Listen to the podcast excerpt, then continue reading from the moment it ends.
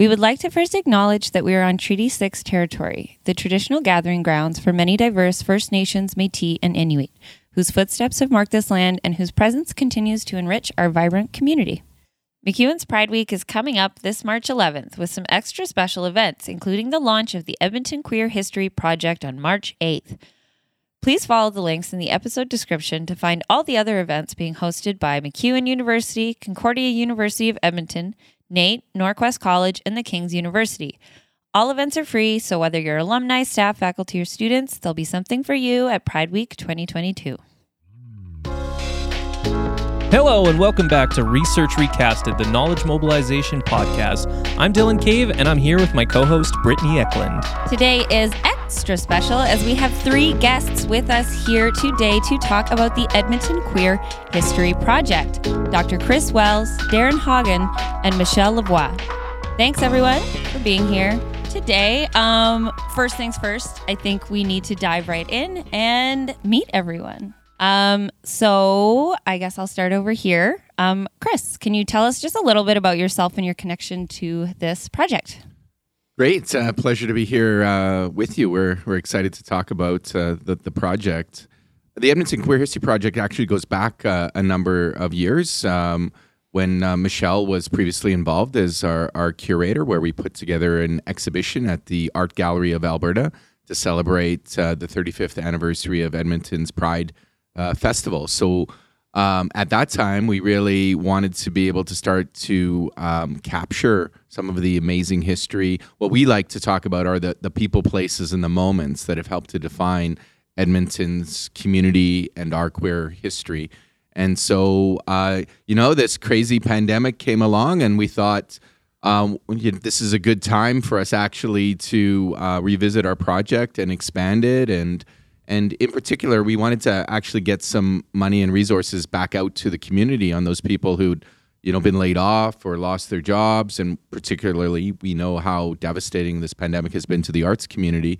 So we were able to cobble together some money from some different sources. And we pulled together our project team, of which Darren, Michelle, and a few others, Rob, Michael Fair, Kyler, Jopgran. And so we had a pretty extensive team, diverse team. And the first thing we sort of did was talk a little bit about what did we want to do. And long story short, we settled on thinking about the downtown Edmonton and ended up identifying various locations that we wanted to research. And it's turned into this project where we have now a map. We have walking tours. We have a website. We're going to have a podcast that comes out to be able to talk and showcase, the phenomenal, rich history that we have here in Edmonton and a history that we often, don't hear about or we don't really learn about, a history that's often silenced in our schools and in a lot of our public institutions, unfortunately. So we're trying to maybe, quote unquote, set the record straight a little bit or queer the narrative. But we're just excited to get this information out there and to make these stories come alive and the people behind them. That's really what this is about: is the amazing resilience and strength of so many people for so long who've just been fighting to be themselves and to find love, relationships, and a place where we can belong. Okay. In Edmonton. Thank you. In Edmonton, yeah, that was a very extensive introduction with very little about you individually, Chris. I'm not I'm just behind in the background to try to make some good things happen, but it's great being here at MacEwan in a university that really cares about community engaged research, and we want to use the privilege that we have here at this institution to better our community, to take on some of the tough most pressing social issues of the time. And, I really believe in the importance of what you're doing on this podcast is taking research and mobilizing it into action, into conversation, thinking about, big questions, complex issues. And that's, what I think a university does best is working for the public good out there. And that's really where my commitment is in the research that I do. Okay. Darren, can you introduce yourself to us and the listeners? And then, just how about your connection to this project and how you got involved as well. Oh, there's so many threads to this story. It would be hard to pick one. I'm Darren Hagen. I'm a playwright and performer and author and composer and artist in Edmonton, but I've always been fascinated by queer history. My very first writing project was actually The Edmonton Queen, Not a Riverboat Story, which was a history of the underground drag community in Edmonton, which was 25 years ago. 1996 is when I did the play, and then it was the first time anyone had sort of stepped forward and given a piece of Edmonton's detailed queer history. That set me on an exploration of constantly being obsessed with queer history. And so a lot of my work has had to do with finding moments in history that can be viewed through a queer lens. But specifically Edmonton, I'm fascinated by the stories that are in Edmonton. I love this city. I moved here from Rocky Mountain House when I was 18. Hey, Rocky Mountain House. I spent every summer there growing up. My grandparents had a farm. I actually, when you introduced yourself, I thought, I know some Eklunds. Mm-hmm. Debbie, was it? Debbie Eklund? Yes, Debbie, that's my aunt. I think I went to school with Debbie. Oh my God, what a small world. Okay, so here we are. I'm like, back to the topic. Here we are in the big city. Right, okay. But there's a queer history in Rocky Mountain House, too, just so everybody knows, obviously, even with me gone. Mm-hmm. Oh my God. But Edmonton is a fantastic city, and queer stories kept presenting themselves to me, and I just thought that's a brilliant way to sort of steer my playwriting career, which is to uncover some of those stories. And plus, I'm a research junkie. These guys can both attest to that. I love getting into the nitty-gritty and the detail of any research that I'm doing. So, in terms of this project feels like an evolution from all the other queer history projects that I've been involved in, including the Queer History Bus Tour, which Michael Fair and I toured around for. How long did that go? Like a decade, wasn't it? Yeah, at least. It was about a decade. It would be impossible now because the streets are so torn up with construction. I was just thinking about that. It would take you 2 decades. So it's it's easier to do the walking tour now. But Chris actually phoned me up and we were talking about queer history projects and how we can move forward with stuff. And I became a writer in residence at Grant MacEwan. What do we call it? MacEwan University? Yeah. MacEwan. I'm sorry. It's old school. I've been lecturing here for a long time. And it was a natural sort of progression from that into assisting. And at first I was just brought in sort of as an advisor or consultant, but I ended up writing a few pieces because I just couldn't help myself. Because it's so much fun to do the research. And I got really excited by the amount of detail everybody was getting into. So I'm obsessed with queer history. I can't wait to do more of it and get more. I love the downtown walking tour because it sort of means that nobody has to wait for a bus tour to be organized. Yeah. They can actually just launch into it by themselves, which I think is really exciting. So there's probably a lot more stories I could tell too, but I'm just gonna. My name is Michelle Lavoie, and I'm an artist and curator. I'm a postdoctoral researcher at MacEwan right now. I just completed my PhD in ed policy. Congratulations. Thank you, Dr. Michelle Lavoie. I am. I'm not used to that yet.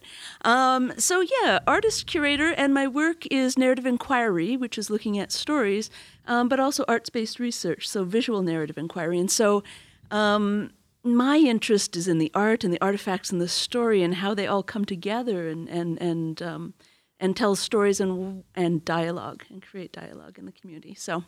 Well, I think that's really interesting because when people think of research, I think if you're especially like a non-academic person, you think of, Bunsen burners and beakers and, big academic tomes and papers. But during the course of even just working on this podcast, learning all about arts-based research, which is such an interesting and beautiful complement to how the academic world works. Well, and there are so many ways to know. And I think... There are so many ways to know and communicate and communicate on all of these different levels, emotionally and spiritually, mentally. There's so many. And so I think that is really the power of the arts-based research. And so my connection, as Chris mentioned earlier, is I came on as a curator, just as I was entering, because Chris was one of my 2 supervisors, grad school. And that was an amazing, amazing experience because in 2015, Chris and Michael Janz, new city councillor. Ooh, that's right. Back in the day, before he was famous. Right. Yeah. This could be like the farm team for some future greatness. That's right. So back in the day, so they were working on a project bringing together, 35 plus years of community history, art and artifacts and documents. And so I got luckily hired as the curator for that show, which was at the Art Gallery of Alberta in 2015. And it was just amazing to see all of the documents and everything coming out of people's basements or garages and things that people had stored and kept precious for a long, long time, and be able to actually put them in the public view in a way that they hadn't been before, you know. So, you know, being able to even have an exhibition at the Art Gallery of Alberta was quite a coup, because that had never happened, not that way anyway. And so it was multimedia. Michael Janz did the interviews, the beautiful interviews, which are on the YouTube channel.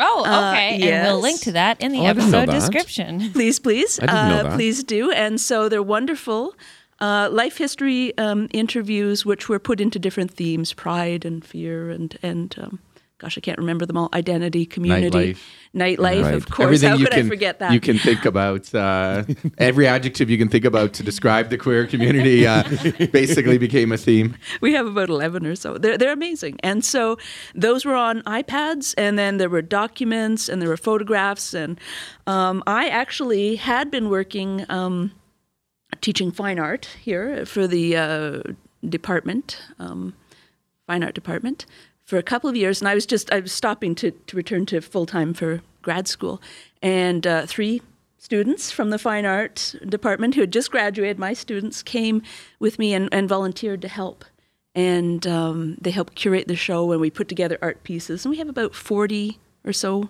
pieces of art that we created from the show, and so that was an amazing experience, and it helps me to see how we can bring art forward in this conversation. And from that, just to follow up really quickly, from that developed treks, the Traveling Rural Exhibition Program for the Alberta Foundation for the Arts. We did a show called Reimaging Normal, and we were able to bring together three, I was a curator with Shane Golby, and we brought together pieces from the Edmonton Queer History Project as didactic pieces, and we brought together works by three emerging trans artists and three older LGBTQ ally artists, and it traveled to 20 to 22 shows in rural Alberta. Wow! Okay. From 2018 to 2020, and 1 year, 2018 to 2019. I know this because the AFA keeps wonderful records, Alberta Foundation for the Arts, and they had over 50,000 viewers. And of that, we actually had some families write in to say that to thank you for the show, thanks Shane. And to say it was the first time they felt their families were seen within the communities, in some of these rural communities. That's really special. Beautiful. It was. I mean, we are right out here in the middle of the prairies. And I know, coming from some country family, a lot of times there isn't a very open attitude towards the LGBTQ2S+ community. And especially, like, even if it's not aggressive or outwardly against, it's not for. So it's like this really interesting space where it's like, I don't believe in it, but like, it's not that bad. And I'm like, well, we could do better. A lot better. Well, and if I could just say, I think that's where art is a really interesting thing, because it's very non-threatening. You can go, you can look at it, you can just walk by it. You don't even have to acknowledge it. But it's a place where people can begin to think about some of these things and open up places and spaces of conversation. And that's what Shane and I were really thinking. That's what Chris and I were thinking about the exhibition at the AGA as well. Like, it's about beginning these conversations, opening these places of dialogue so these spaces don't close down, so we can hold those spaces open. Yeah, and I do want to talk all about this, because I'm sure that there are locations on the map that people are like, wait, what? This is a part of our queer history? But before downtown Edmonton is a part of our queer history, really. Yeah. We could paint the whole thing rainbow colors. Before we do that, I just wanted to know but some of your collaborators and partners weren't able to join us for the podcast. Did you guys want to say a little bit about them before we move on, or maybe just give a shout out? Or yeah, absolutely. You know, we were fortunate to be able to have a wide variety of collaborators, ranging from graduate students. Give a shout out to Kyler Chittick, who's from here, from Edmonton, but is studying in Queen's University, and so we were able to bring him in to help with some of the research. And a lot of the work, too, is like looking through old newspapers and taking deep dive into archives. And we were able to secure some records from the police service and the courts and and going through community newsletters and all kinds of ephemera that we were able to sort of track down to, you know, try to look at all of the different threads of a story. You know, it's hard when looking into the past to ever come with a complete or final story. So, you know, Kyler was a big part of that. And of course, Michael Fair himself, where he's made so much of this history or been involved, you know. His dining room table is at the center of almost every piece of Edmonton queer history. Oh my gosh. Yeah. It's an artifact itself. It really needs to be preserved. And we're going to talk a little bit more about that later. Yeah, which was, you know, and it's so important that we have these you know, community historians, the people who help to live and lead so much of this history as you know, a reference point and a guide to this work. And then you know, people like Rob Borotsky, who is one of the co-owners of Evolution Lounge. And you know, Evolution got hit hard during the pandemic and was closed, and so Rob's a writer himself, and he had some time to work with us on the project and dig into the research and the writing. We sort of tried to play to people's interests and strengths as well, and then we were able to hire a student here at the university, Jap Karan, who's in the psychology department, and he was working with us and going through. The Edmonton Journal archives, and he really took the lead on developing and fleshing out our history of Edmonton's Pride Festival timeline. So we're, you know, with this, we're looking at all kinds of different elements. It was a beautiful combination of research junkie and lived experience. So there was eyewitnesses to some of it, and then people who could find stuff that had been buried for decades. And that's just the 2 points of view coming together really sort of sounds so nice interdisciplinary. You've really, like, psychology, you've got art, you've got literature. I'm not sure what faculty you're from, Chris. Yeah. I'm here in health and community studies and the department of child and youth care, and you know, was able to use some of our research funding to. You know, help support this project. We have funding from, you know, places like Michelle got funding from the Edmonton Heritage Council and the Stollery Charitable Foundation. So, you know, even the funding sources were pretty diverse and you have great support just here at MacEwan. There's a real thirst for this information, and people want to hear the stories, and people want to tell their own stories and their own connection to these spaces, places, and moments. So, you know, it was just a real privilege to be able to be engaged in this work. And I think, you know, that's what a university can do best is, you know, to be able to assemble diverse teams like this of not just necessarily students, but people out in the community who have an interest and a way to preserve and give back and, you know, help to share these stories for generations to come. I think another thing, too, that's really important to stress in terms of the accessibility of this information now, because I think that when something is led by an academic institution, there's a lot of people who feel left out of that information or the accessibility of it, and to be able to turn it into art and to be able to turn it into walking tours and stuff that they can just go explore on their own or go buy a ticket and go see a show or go to a gallery and see a display, it puts the history right in the hands of the people who want to see it, which I think is great. Yeah, Chris, you mentioned that you guys would be going kind of live in public around Valentine's Day. And I thought, like, what a fantastic thing to be able to do with your partner is to go explore the history. Like, what a great date. Honestly, I'm going to do it. Bundle It'll up. Be cold, It'll be February limited. We're used to it. That's wonderful. Okay, well, you know what? I think right now we're going to take a quick little break. There were quite a few people who worked on this project that aren't able to join us today, and here is Jap Karan Saroya on a little bit of what it was like working with Chris on this project. Working with Dr. Wells and the rest of the team on the project has been incredibly insightful, especially as a young queer person. We have a lot more expressive freedom in today's society, so it's always humbling to see that we were not always able to live this openly. And I also find it so interesting to see what events and movements allowed us to get to this point in time. All right, welcome back to Research Recasted, the Knowledge Mobilization Podcast. We just took the first little part to get to know some of our guests today, and just coming back in, I want we were talk a little bit more about the project and like how some of these stories came to be, where they came from. And you talk about basements and garages and like uncovering some of this stuff. And just want to like, how do we find these things? And is there like a call to action of like, hey, does anybody have any archive stuff? There's things been a like that. Few calls to action actually, and there's going to be many more because it happens in, there's so much of it that it happens in waves and layers, doesn't it? Yeah, absolutely. Yeah. I know that my basement has still yet to be emptied out. That's going to be a whole wave in itself. My basement is featuring the exhibition still. So there you go. But yeah, I don't know, Chris. You would probably talk about how it. Yeah, it went back. It started back in our plans for this exhibition at the Art Gallery of Alberta. So you know, at that time we started to send out an open call to people.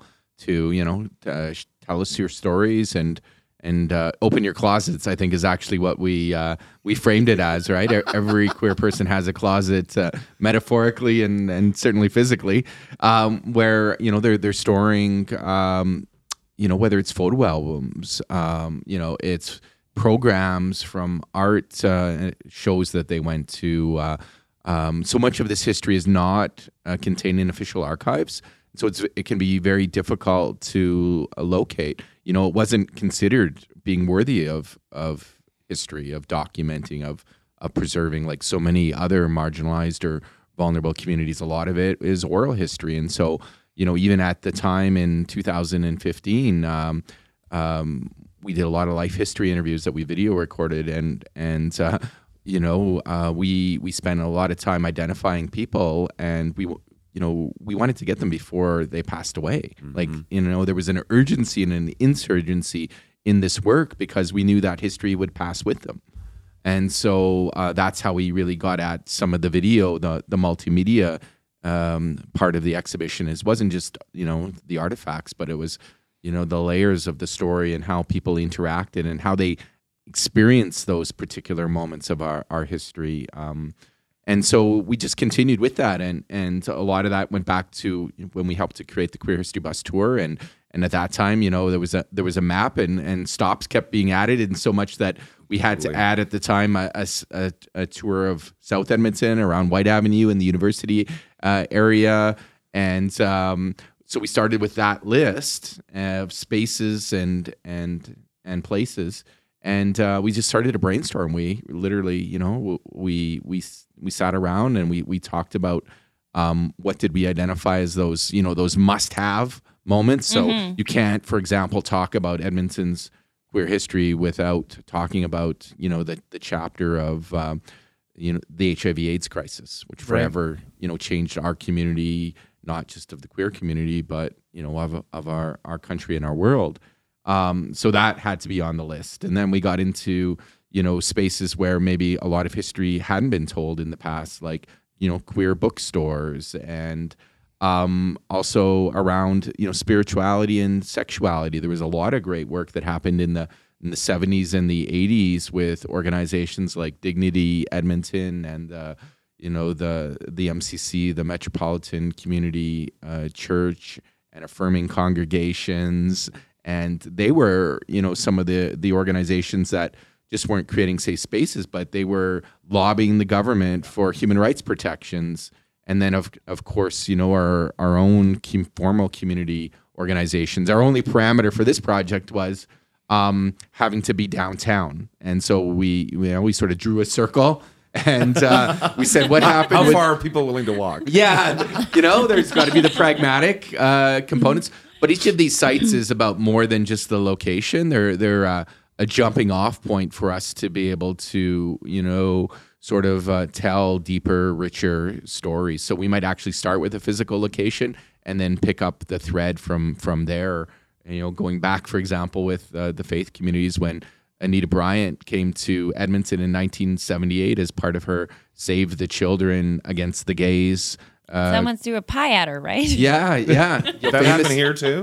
Famously. Yeah, I don't think the pie happened in Edmonton. That was Florida, 1977. But a little known piece of the history there was she was at the old Northlands Coliseum where she put on these revival shows where thousands of people would attend, and she got a police escort there, and somebody from the queer community chained themselves to the gate.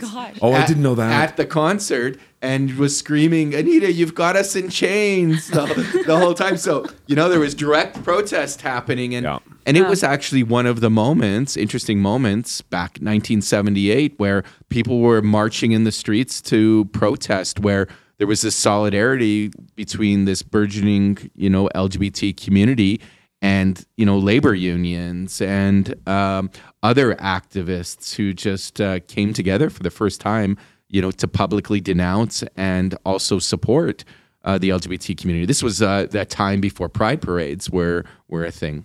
Probably a moment, too, where the Edmonton queer community realized that they were part of a much larger queer community, because the Anita Bryant protest, of course, that was happening all over North America. And so for the story to come here, suddenly this community finds a reason to be enraged and to be activated. And I think that's totally fascinating stuff. The other one, of course, that always fascinates me, because I've done a lot of research on it, thanks to the voluminous amount of archives that Chris has gotten me access to, which is the Pisces bathhouse raid. Which I think one of the things I love about the layers and layers of research and layers of putting stuff out there in different displays and different formats is that as soon as you add stories to the universe, people step forward with more stories. And I love that. And the Queer History Bus Tour was a perfect example of that, because the very first Queer History Bus Tour that I led was not actually a bus. It was two carloads of lesbians and me with cell phones. And we literally just sort of drove around and I pointed at stuff, and then we would stop and chat about it. And then we actually got a bus. And so the first one, I think there was, maybe 20 points of interest? Basically, the bathhouse, the gay bars, a couple of cruising grounds, you know, that's about all there was. And as we did the bus tour, people would go, "Oh, that's where this happened, and that's where this happened." And so every bus tour became almost not just a showing off of what we already had learned, but it became another reason to soak up more information. And I'll never forget the day we were in Riverdale, and we were driving past the community hall down there, where I had been to my very first same-sex commitment ceremony. And we were talking about the dry lesbians versus the wet lesbians, because there was a schism in women's space, and some people wanted booze at the dances and some didn't. And we couldn't figure out which one was which. And as we were driving around the corner, someone went, "Hey, that's where Katie Lang used to live." And we didn't know that. And so suddenly Katie Lang's house as a young lady was suddenly on the next tour. And I love the fact that by the time we finished it, we had 200 points of interest, and it was a 2.5-hour tour. Just the downtown version. There's a whole other White Avenue version. And that only happened because everyone brought their stuff to the table. Another perfect example of that is when I did the articles. It was the 40th anniversary of the Pisces raid this year. And so I did a series of articles for Edmonton City as Museum Project. And as soon as we put those online, suddenly the first person ever, other than Michael Fair, that was arrested that night stepped forward and got in touch with us and gave us his story. And that's only the second time in 40 years that someone who was there brought forward an eyewitness account of what they experienced that night. And that doesn't happen unless you actually do part of the work. And it's not about, here's the finished history. It's about, here's what we know so far. And that's going to trigger more stuff to come forward. Yeah, it's going to motivate a lot. Totally. And this walking tour is going to do the same thing. I know it. Well, I'd just like to say, first of all, thanks for defining wet and dry lesbians, because I was like, what are you talking about there? I was also going to follow up on that. It was a good joke on the tour. It was, yeah. So, yeah. The visuals I'd just like to give a plug for Darren's write-up on the Pisces raid and the bathhouse at City Museums. Those are wonderful write-ups. It was exciting to do, and it was actually, got to actually, again, the people and the places and the moments. I kept reading the same 2,000 words about the Pisces raid. This many people arrested, this happened. And it was the same story over and over again. And so finally to be able to sort of do some research on the men who were affected by it, who were arrested that night, whose lives were shattered, many of whom had already passed on. Michael was the only one that was still alive of the people that I profiled. And to be able to do that research and get really into the deep details, and I'll never forget, just as I was just about to deliver the final draft, and Chris emailed me and said, "I just got a whole bunch of stuff from Edmonton Police. Do you want to look at it?" And I'm like, "Yes!" And he sent it to me, and the two of us in one evening went through, I think it's 300 pages, and some of the stuff that was in those articles literally landed in our inbox that night and made it into the deadline for the next day. Stuff that had never been seen before, and it's exciting and thrilling and enraging and emotionally draining. I've never cried so much as I have working on those articles. Mm-hmm, but, and that's something I really want to touch on. First, I'd love to link to your pieces on the Pisces Raid. Absolutely. So if you want to follow up on that, we'll put a link in the episode description. But something I think is really interesting about this project, and you guys have touched on a couple times, looking through newspaper archives and police archives. And I think that something that stuck out was that these kinds of resources that are coming from government or political organizations are going to be very one-sided mm-hmm. in the retelling of queer history. So can you talk a little bit about the experience of looking through those records, but also how they do fit into it and how you find representation of queer history in some resources that are undoubtedly very anti-queer? It's the Pisces stuff in particular was difficult because I kept being able to see through the redactions and find people I knew in there. And I moved to Edmonton just after the Pisces Raid happened. So the community was still kind of reeling from that. And I sort of entered into that shock without really realizing how traumatic it was for years. And so to realize what people like Michael Fair had gone through. I've told this story a couple times. When I first met Michael Fair, it was 1981, and I was in his living room and we were chatting, and he was so positive and so enthusiastic about me moving to Edmonton. And I realized later, oh my God, that was the summer that it was 2 weeks. I met him 2 weeks after he had been in front of a judge and after his life had just been completely torn apart. And to see that kind of resiliency and compassion and still wanting to protect the younger generation coming in, that was just really... That's amazing. Really moving to me.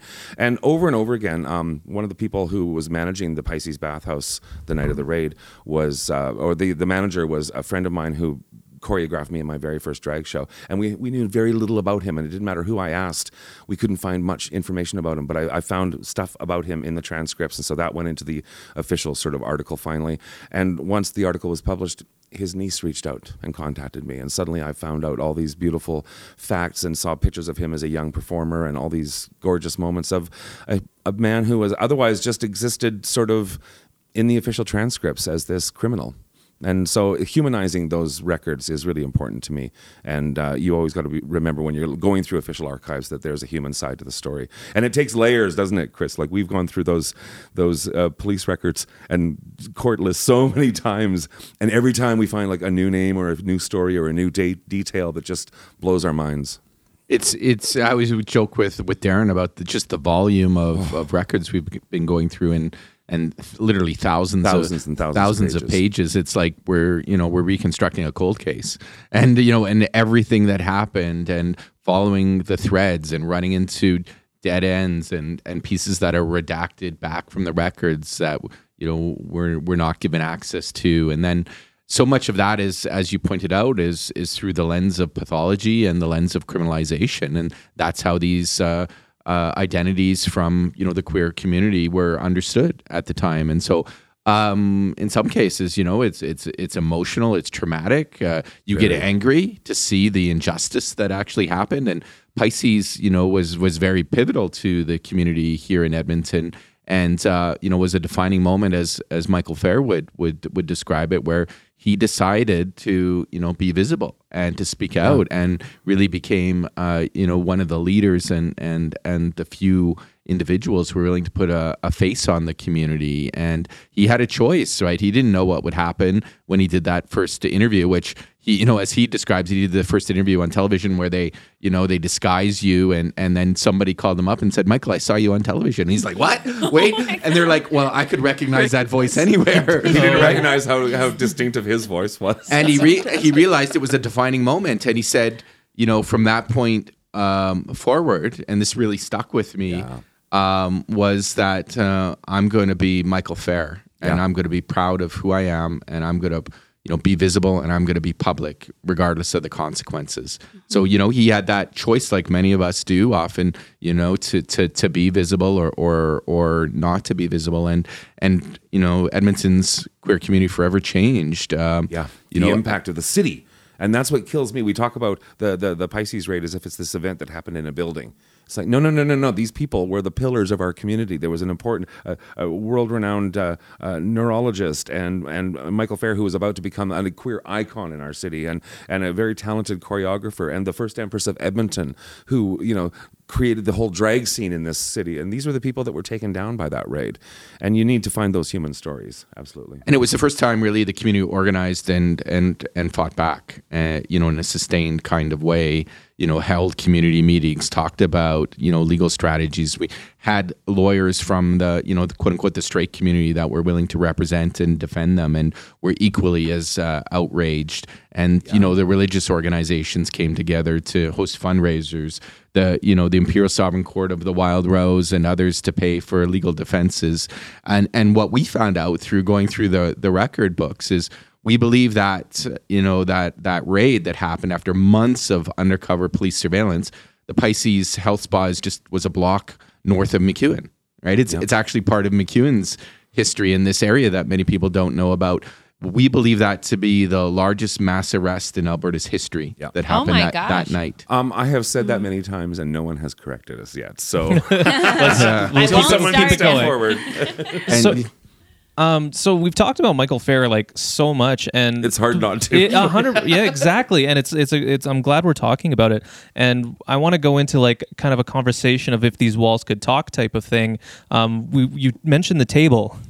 Can we go into that? Doing the first interview for the first podcast was with Michael Fair, and we sat at the table in his dining room, which is in the same place where I met him back in 1981. And around that table, the AIDS Network was conceived of and launched. The Edmonton Vocal Minority was conceived of and launched.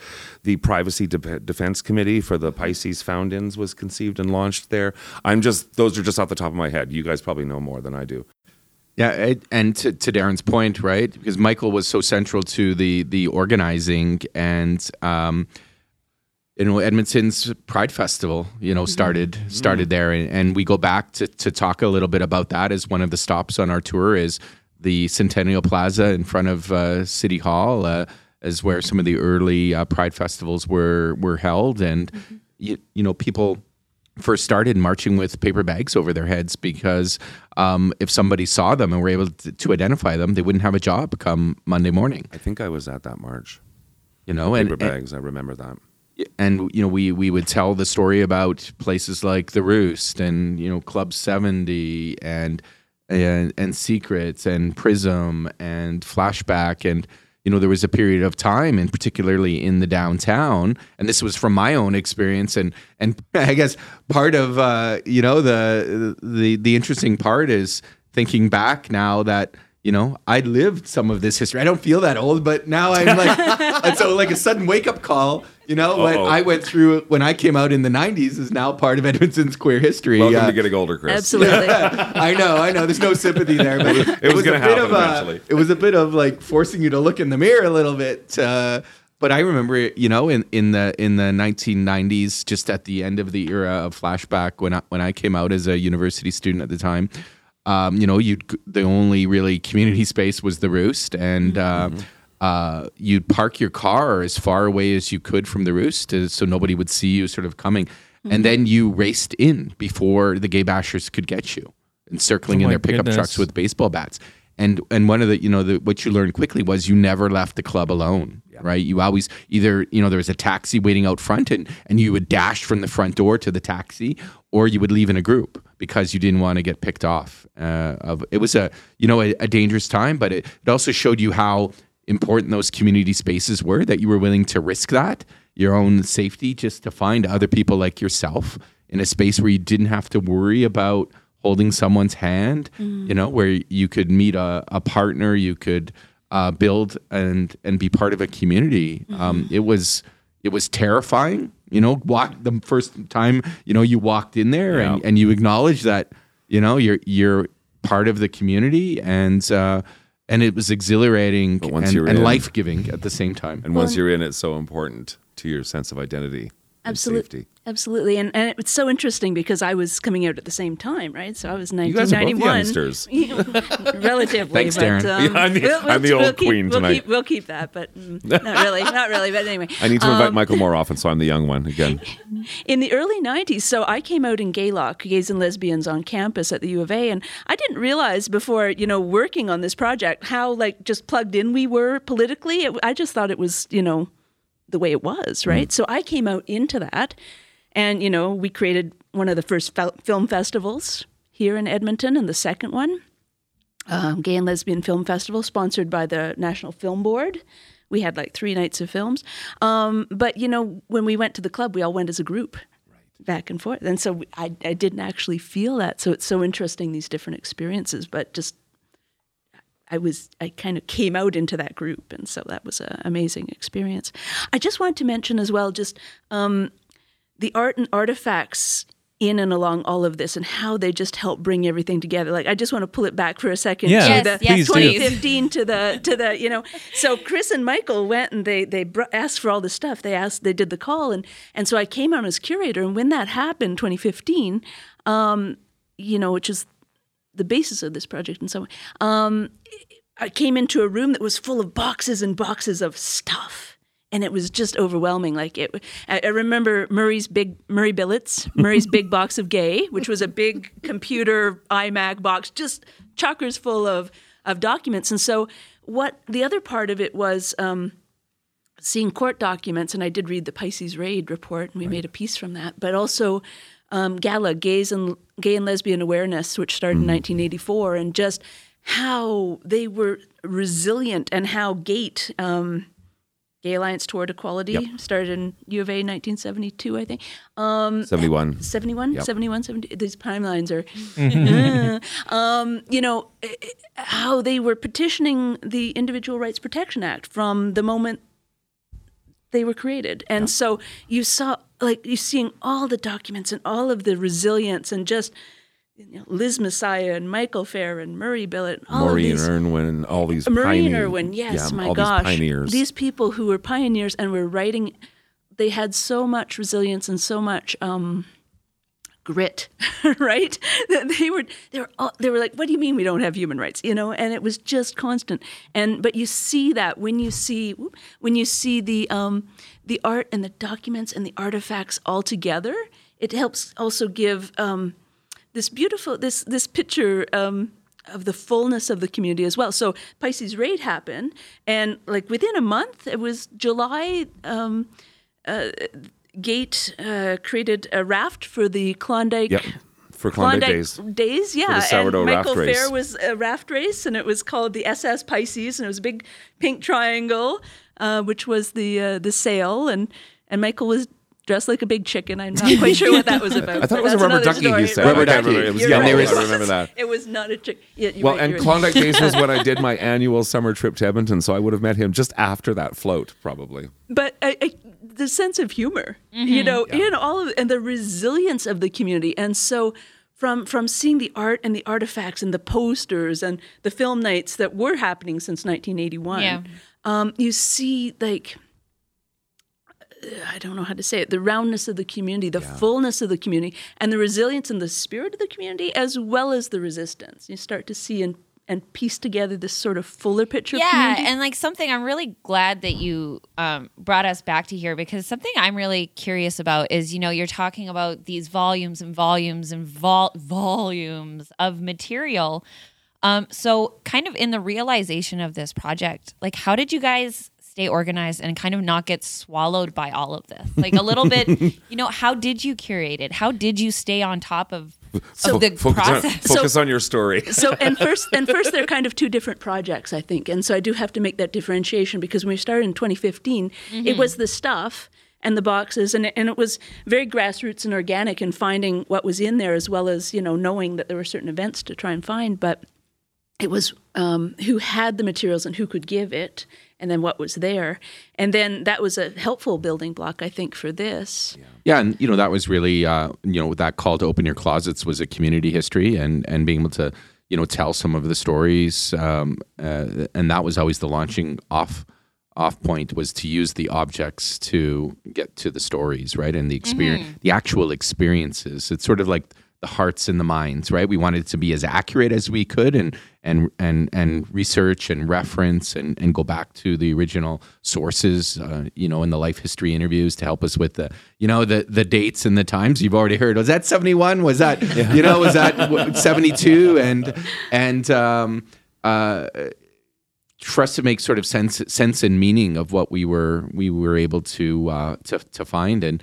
And as an example in creating the downtown map. So, you know, once we settled on the locations that, you know, started with a dozen and then all of a sudden turned into 27 and there could be more, right? We just had to now put some closure and some parameters around things. And we started what we thought would be a pretty simple project, at least in my mind, but it was like, okay, well, famous last words when it comes to history. Yeah, exactly. Sometimes your own, you know, naivety is a blessing, right? You don't know what you're getting into.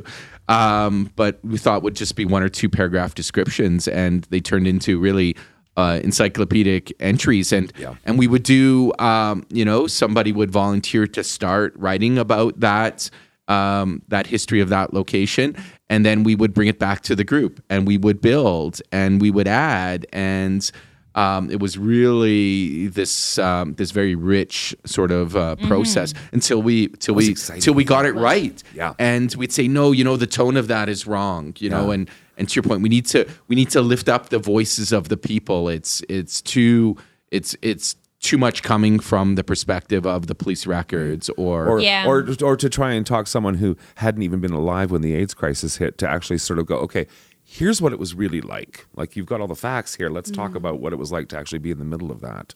Right. You know, and to what Darren said, you know, earlier, we'd be working on these write-ups oftentimes through tears, right? And they were, you know, really emotional and powerful. And here, you know, we're a group that's been, you know, working on history for some time, and all the new things we learned, you know, it was like around every corner was another piece of the puzzle that was beginning to fit into place, and recognizing, you know, where the histories that even we've been able to document are still partial. They're still not the full picture. We know, you know, we've been really trying to pay attention to, you know, the diversity within our community and the intersectionality, and to lift up, you know, stories that are not often heard, you know, as well. So we're excited to be able to put it out there, knowing that we're going to hear more, and we're going to invite people to continue to help tell the stories that are out there. We think we have enough material probably for several more maps, because, you know, queer history doesn't just happen downtown. It happens, you know, everywhere. And the things that this has really taught me is that it's really important to find your own identity and your own place in the history. And I think that's what it does, is it just makes you feel like the history is not something that's abstract or not part of your life, that you're actually living through history. And I think that that's something that we have all become aware of through this process. I was interviewing two of the founding members of Gay Alliance Towards Equality, and Bob Radke, I was talking to him, he was 70 some years old, and he's sitting in front of me, and he hands me this folder, and I open it up, and there's a clipping from the Red Deer Advocate, and there's this beautiful young man with beautiful long hair, and it's 1975, and he's an activist, and he's proud, and he's hot, and I'm looking at him and going, oh, look at this handsome young man, and then I realize it's the beautiful old senior sitting in front of me as a beautiful young man. And that's an experience that I hope every queer person can have, where you can actually recall someone's early energies. And like, I was in grade 5 in 1975. He was already fighting for my human rights before I even knew that had to be a thing that happened. And I think that that's a piece of important history that all queer people are going to be able to participate in at some point. There's some, sorry. It's reminding me of, so when I did the film festivals, I didn't know that Gateway had created the Pink Triangle supplement, at the U of A. At the U of A, yeah. And I opened it up. I found the pages, and I found the actual films. I was like, wow, we were really ahead of our time. Like, you know, it was me and Gayla. But to be able to see and touch those pieces of history and those pieces of your past, or to see a photo, it's like, oh, there's, you know, Mary, and there's Mark, and, you know, they're my friends sitting on the hill in that photograph. And to be able to see and touch those and remember those times, It's very, very poignant. And that's one thing at the exhibition as well, like just watching people when they actually walk through the AGA, stop and say, oh, I was there, and the stories that would come up and the storytelling that began because they were interacting with these artifacts. I'm not sure who wrote about it, but the idea of touchstones through time, these actual artifacts, these physical pieces as well as the stories work together to create like these little lily pads. I think Darren was talking about that.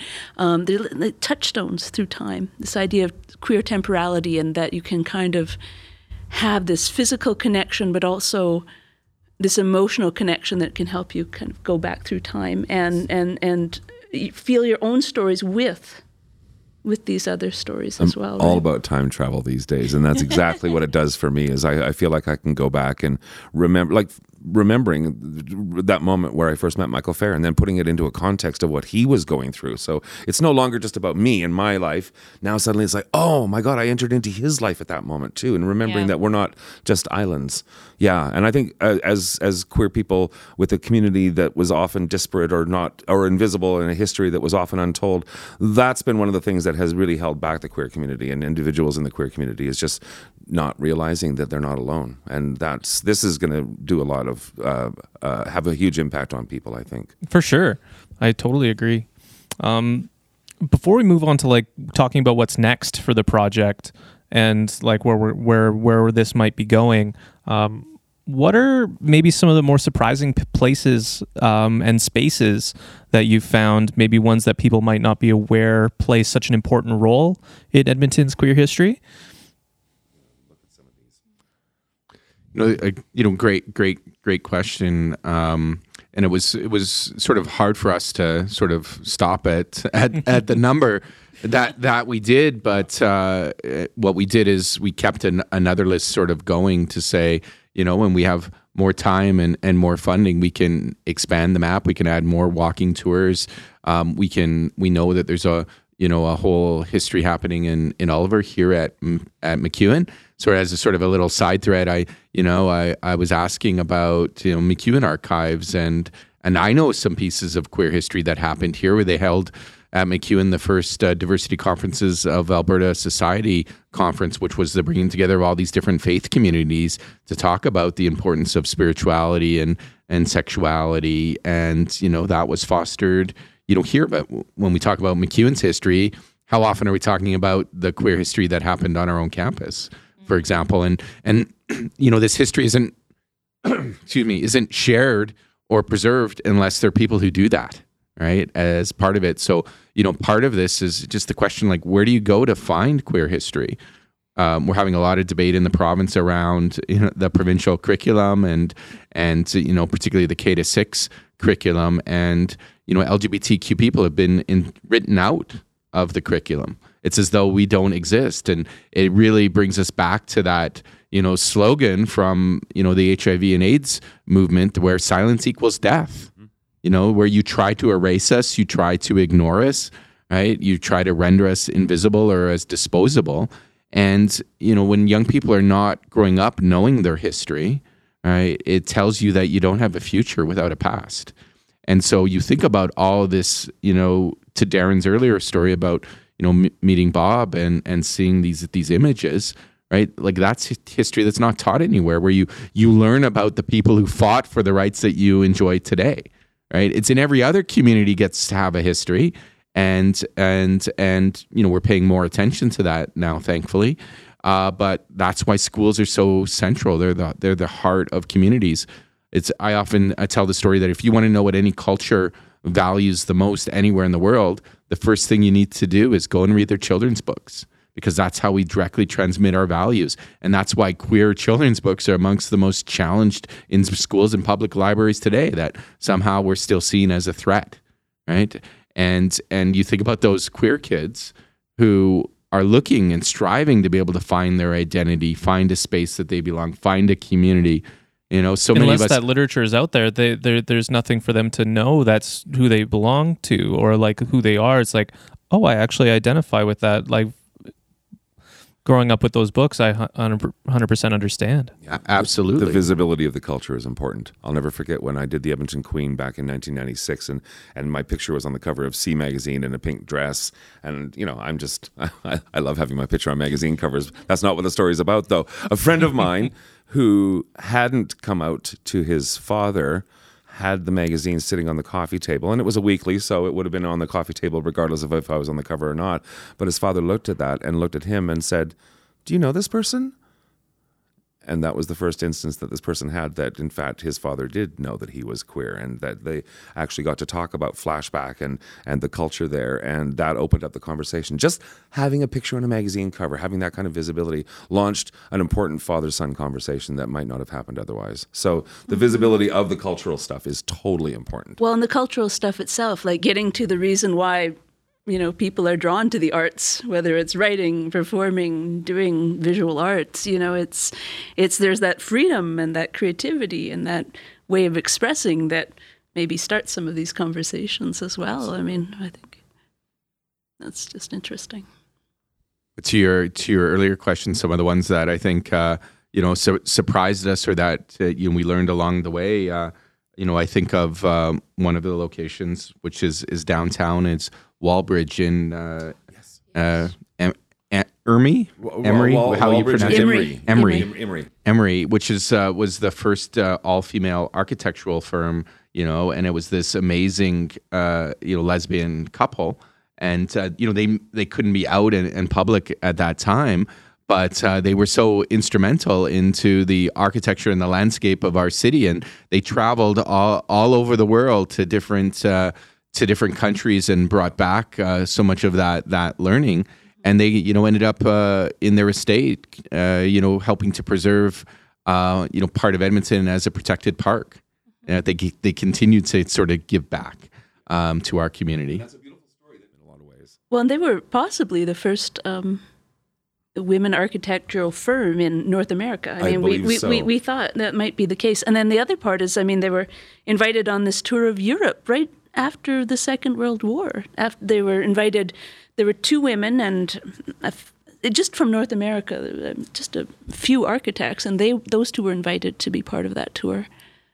It was sort of, we talk about a love that could not be publicly spoken at the time, but they were partners in their work and in their love, and it was just a very rich, beautiful story about pillars of our community that found a space and a place and gave so much back to our community, right? And these are the kind of exactly the role models and the history that we need to be connected to. Absolutely. Right? That gets rendered sort of invisible or silent, or it's just something maybe you whisper about. And that's been a big part of our objective of this project, is to make this history visible and speakable and visitable. Yeah. Yeah, experienceable. Yeah. You can actually go experience it. I think one of the stories that interested me a lot was a story that I thought I knew everything about. That's the other thing, is when you think, there are several times where, I'll take care of that article, I know everything about that one. And you start to write and start to research and realize you barely know the surface, right? And one of those articles was The Hill.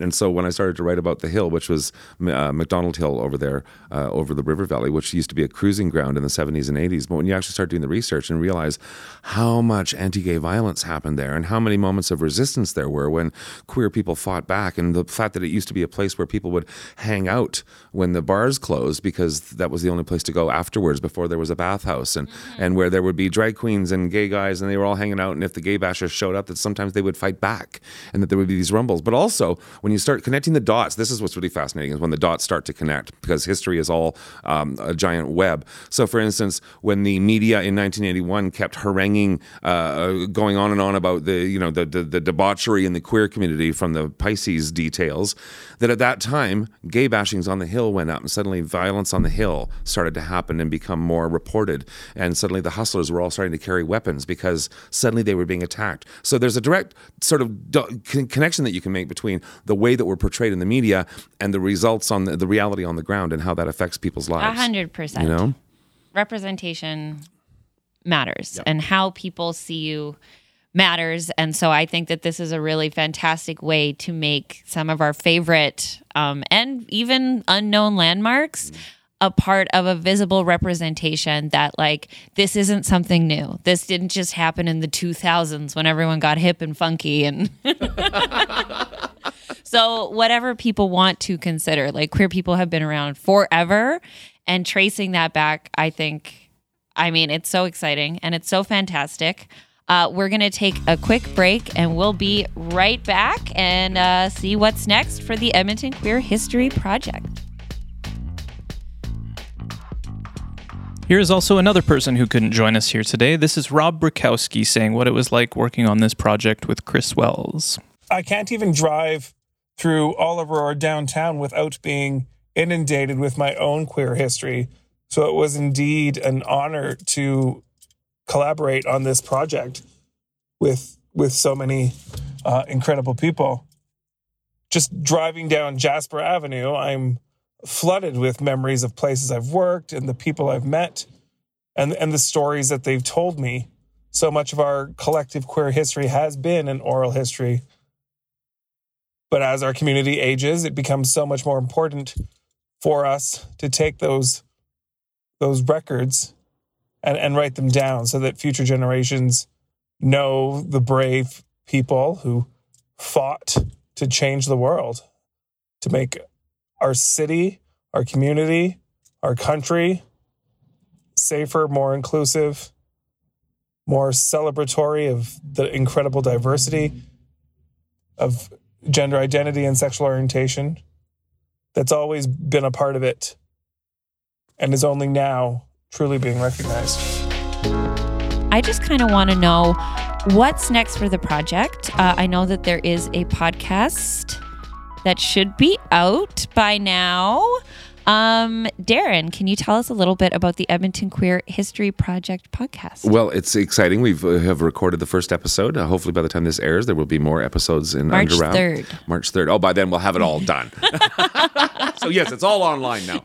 Okay, folks, you heard Darren. Just commit to having it all done by then. So and we'll link this to will all be the official the official contract. What have I just done? Yeah. We actually interviewed Michael Fair for the first one, and just this embarrassment of riches when it comes to interviewing Michael. His recall is insanely detailed, and it was hard to keep him on focus because he's got so many stories. It's not just the story of his activism or of his coming of age or of his political career, but it's also all the community engagement that he did, and just, it was brilliant to be able to sit at the table where so much of that early moves towards equality had happened, and to hear him recount in astonishing detail. It's going to take a while to edit it down. That's the only reason it's not done quite this moment, but yeah, it's going to be fabulous.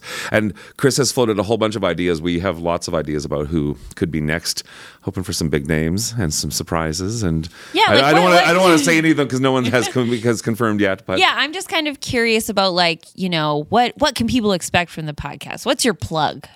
Well, I think it's making the stories come alive. Yeah. Is really, you know, what the podcast is all about. You can read about the history. You can see some of the images, the archival, you know, images that go along with the locations. And then we wanted to people to be able to have that firsthand, you know, personal experience about. It just opens up so many more opportunities when you talk about story and the richness of story and how we share our experience and make, you know, collective meaning and understanding. You know, that's how we build community, is around kitchen tables, right? Like we said with Michael Fair, how much of Edmonton's queer history started there. It's no mistake that he's the first guest of the podcast. He's where the map starts, the Michael Fair Park, as you know, a place for us to be able to launch into so much of the other history. But we also, you know, we're cognizant too of the histories that we're telling too. We don't want it to be primarily focused on a white gay male history either, and so we're really, you know, working to diversify those stories and really encouraging people. If you have an idea for somebody to have on the podcast, the nice thing is there's lots of different opportunities to learn about this queer history. We're one example, but there are other groups, the Queer History Story Portal. There's other podcasts that are out there as well. The Edmonton Public Library has been doing some queer history work and videos. The Edmonton City as Museum Project has done a great series of articles. So on our website, we're going to be linking to all of those different sources so that we can just sort of be like a hub and a portal as an entry point for, there's so many layers and it's so fantastic that, you know, there's such an interest right now in being able to share these stories. Okay, so if you have a story to share, you know someone, absolutely, we will link to the Edmonton Queer Project History Project website, and from there you can find social media. We're on Facebook, and that's really going to be our portal for you know, people to share you know, their experiences, their reactions, because then people can, you know, you can the great thing about social media is you can build on the threads and you can pick up on the conversation, and we're also on Twitter as well. Well, you know, it's interesting just listening to this because what it makes me think of is the whole project was very much a co-development with the people we're working with the groups, with E2S, with the Citadel, with Women's Space, with the people who were the knowledge holders. It was very much co-developed. We'd write, we'd give it back, back and forth, and that's why it took so long, right? It was the co-development, and then it went to the group, and then so I started the piece on the Citadel, but I didn't know all the history that Darren knew about Loud and Queer and the Hell Parties, everything that happened at the Citadel. And so I guess what I'm trying to say is it was really interesting because it developed this way. It developed in a grassroots way. It developed in this co-developed way and then in our group. And then when it's going out and being disseminated, it's still a co-development, right? That hasn't ended. And so the different accessibility points, whether it's audio or visual or all of the above or some kind of interactive media, it's all tying together in the way that it's been done from the beginning.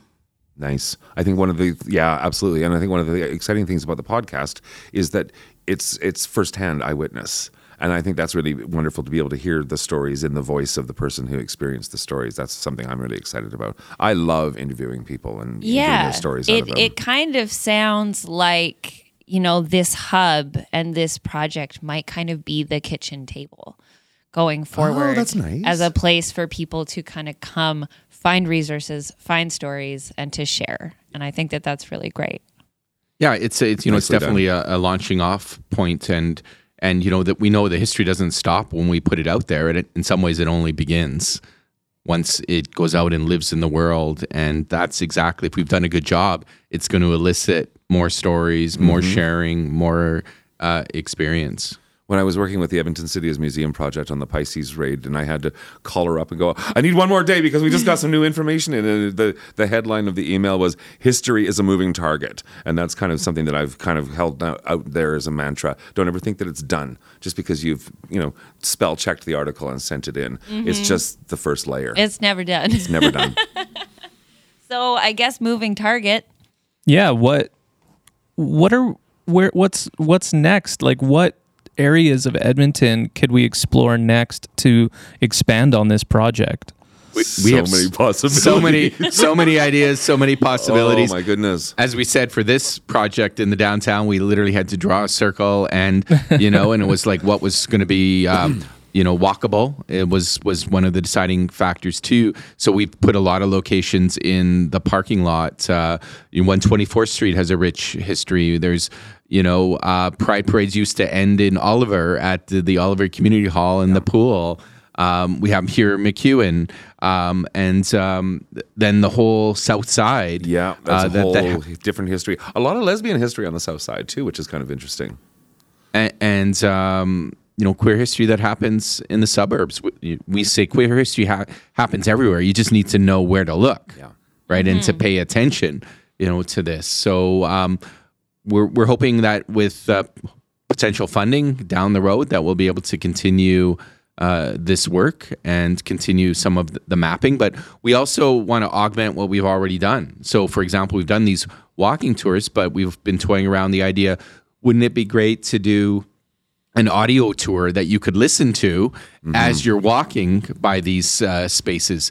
And then we're sort of bored from the idea of the, you know, the National Heritage Minutes that you see on television. Oh, heritage moments. Yeah, heritage moments to do with the Queer Heritage Minute. Yeah. Wouldn't it be great to have, you know, somebody stand in front of these locations and, you know, tell a short story about them and to create that into a video, then that could be, you know, added to that location on the website, or could be, you know, shared on television, for example. You know, literally there's, the possibilities are endless. I think there'd be a lot of funding available for a project like that. Mm-hmm. That's fun. And I think something like, you know, when you go through Old Strathcona, even my mom lives in Highlands, and all of the houses have a plaque. Like, yes, her house was built by the Gibson guy. So he built the Gibson block, and they've all got these little plaques. Are plaques a thing? Can we do plaques? Oh. Can we do plaques? I'm hoping plaques are a thing. I do love a good plaque. What can't we do? Yeah, it's exactly. Better the question. So, you know, is that something that you would work with the city on? A plaque with a QR code that'll link you to the video of the person telling you about the story of it. Exactly. We're on it. So hopefully, you know, by the time this comes out, we'll have more information on that. But we've already actually engaged conversations with the city of Edmonton and their planning and heritage department. They have been super supportive and interested. They have a matching grant program actually for those for creating those kind of heritage signs. So we've actually been looking at already what other cities in the world have done. You know, looking at potential designs, and again, like you said, the potential possibility of adding a QR code, so somebody could stand in front of that location, you know, and then go to the website and they could, you know, watch a video, or they could read the written history of that location, or they could look at you know, images as well. So I love that audio tour idea. Yeah, hear like a clip of someone telling a story, especially if it was timed so that you could sort of finish one story just as you got to the next one. That would be perfect. Or every time you scan the QR code, it starts the next thing, the next story. I will say that when I was doing some work scanning a whole bunch of my drag archives for the Edmonton Heritage Council, I actually was approached about potentially a plaque outside Walla Walla West, which was the drag house that no longer exists, where Lulu and I sort of launched our drag careers and became famous. And I just thought that would make me so happy, and it would have made Lulu so happy. She would have been so proud. Well, I think that's really fantastic. So, yeah, I mean, you've got what you've done already on the project. You've got, you know, augmentation and building. This sounds kind of like a lifetime affair. Do you guys see yourselves? But like, do you all see yourselves being involved with this? Basically, like, where does it end? Is there a stop point? It doesn't. I'm just going to jump in and say it doesn't. I've got a book and a play and a documentary version of the Pisces story coming out. I'm working on a screenplay version of the Witch Hunt at the Strand story, which is the same-sex trials of 1942. The Edmonton Queen is being adapted into a feature film right now. We'll see if it ever happens. It's been happening for decades. But every one of these stories has many lives in them in terms of how it can be portrayed and put forward for the public. So I would venture to say that we'll probably be fascinated with / obsessed with Edmonton queer history for a long time to come. Mm-hmm. And I see art exhibitions coming out of this that could travel. I see different archiving possibilities, and you know, there are so many documents that are behind the scenes that for researchers and community archivists are not available. Can we make them available? Can we scan them? Can we make them digitally available to people so they can read it and read this history as well? So I think that's another whole... there is basically a community archive that's developing as well. Yeah. And so how do we do that and make that accessible? And, you know, possibly exhibition as well. You know, I see exhibitions with, you know, queer history minutes and stories and things like that happening. I can see that, and I can see that traveling as well. And with possibilities of media, you know, how do you integrate some of those things? And also, what is the impact of that? I mean, I think it's also, I don't want to get into it too much, but with art, it's, you know, there's so many viewers, and that's the impact and the measure of impact. But really, we know that it's so much more than that. And that's a beginning sort of emergent area of research I'm very interested in. What is the impact? How do we measure that to help support the work going forward? I've got a beautiful thing that happened just recently that can kind of speak to that in a way, which is when the Miller Pub burnt down 2 weeks ago. Yeah. And right away, they were like, this is where Edmonton's first gay bar was located. And I was just like, yes!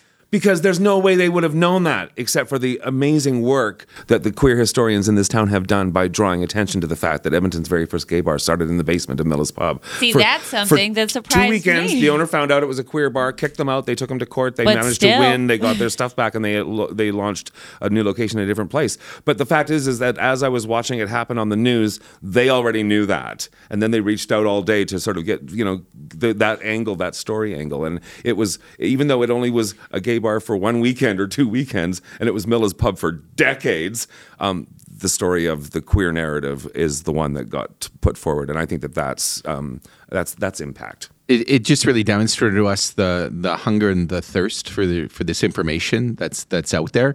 You know, that was literally there for 2 weeks, and that defined that building, and that space. That's you know, so great.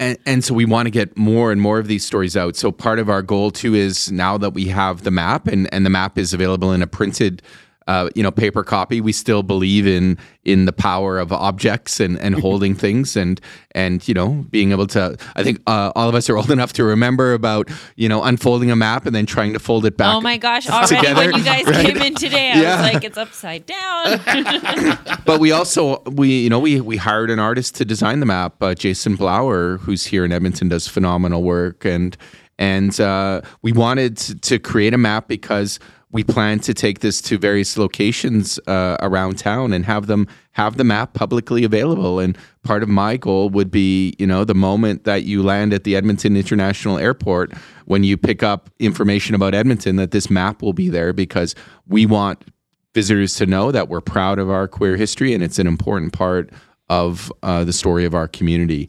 And, you know, same with the Downtown Business Association and having the maps available at City Hall. Mm-hmm. Part of what we're trying to do is reclaim some space and some voice and, to give people an opportunity to connect. This is a great way to do that, I think. And it's sort of funny, we're talking about this, but now this map has become part of Edmonton's queer history. There you go. Right? Itself becomes an object and becomes a way to tell stories. So, you know, history is forever being made each day.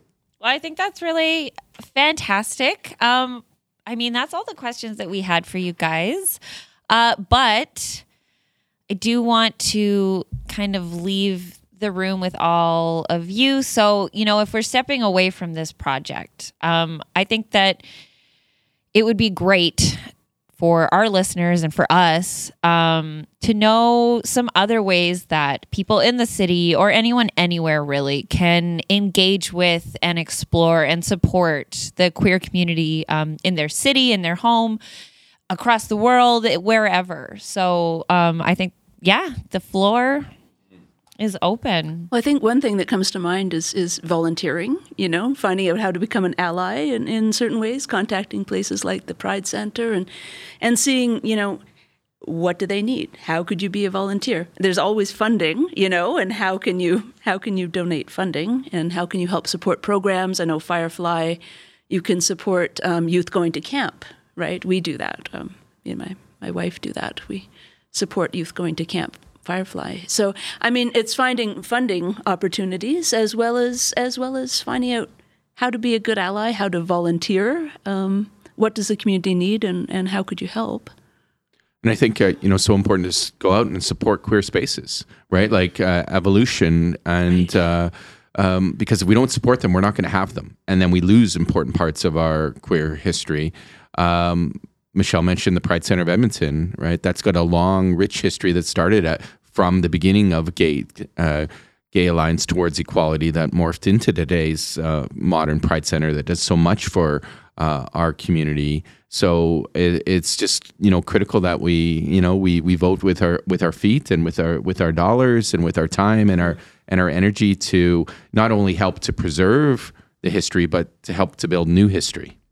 And we have our new center here at MacEwan, the Center for Sexual and Gender Diversity, that's actually here in Allard Hall and will be opening in Roundhouse.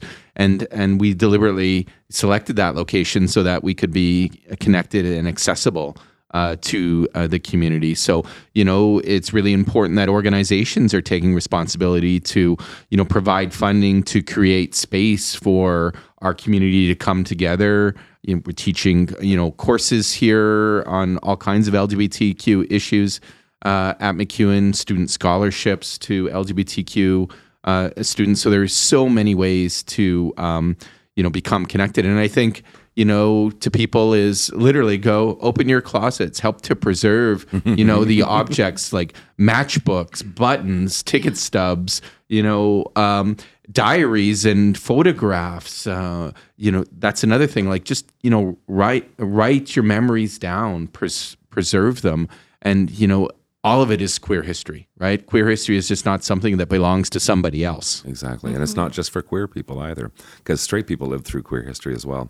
I think I can't believe you let me get the last word, but I'm glad. Was there any doubt? Well, yeah, I was sort of thought, yeah, no, he's not going to let me speak last. I would say that those are both beautiful ways of supporting and making the community part of your existence. But the one I'm going to put forward is a lot of places where queer voices are first heard when they weren't embraced by the political system or by the mainstream media was in the arts.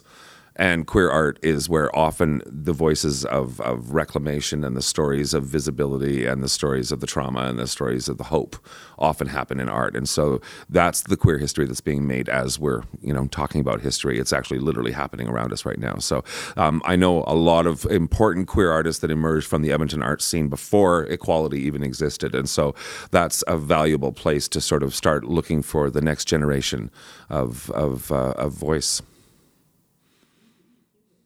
Hear, hear. Well, thank you, everybody, so much for joining us. I hope that everyone listening today will follow up with all the links in the episode description. It's going to be a long one with lots of links because there's so many resources and so many stories. And Dylan, would you like to take us out? Yeah, let's do it. Well, folks, that's it for this episode of Research Recasted. If you've enjoyed exploring this project with us today, you can follow up with the links in the episode description to learn more. You can support this podcast by visiting Research Recasted on your favorite podcast platform to catch new episodes every 2 weeks. You can also head over to Instagram at Research Recasted and give us a like and a follow there too. This has been Research Recasted, a knowledge mobilization podcast brought to you by the Office of Research Services and the Faculty of Fine Art and Communications at MacEwan University. Research Recasted is hosted and produced by Dylan Cave and Brittany Eklund. Music, sound design, and editing are by Dylan Cave, with research, copy editing, and scripting by Brittany Eklund. Executive producers are Jason Malenko and Ray Buree.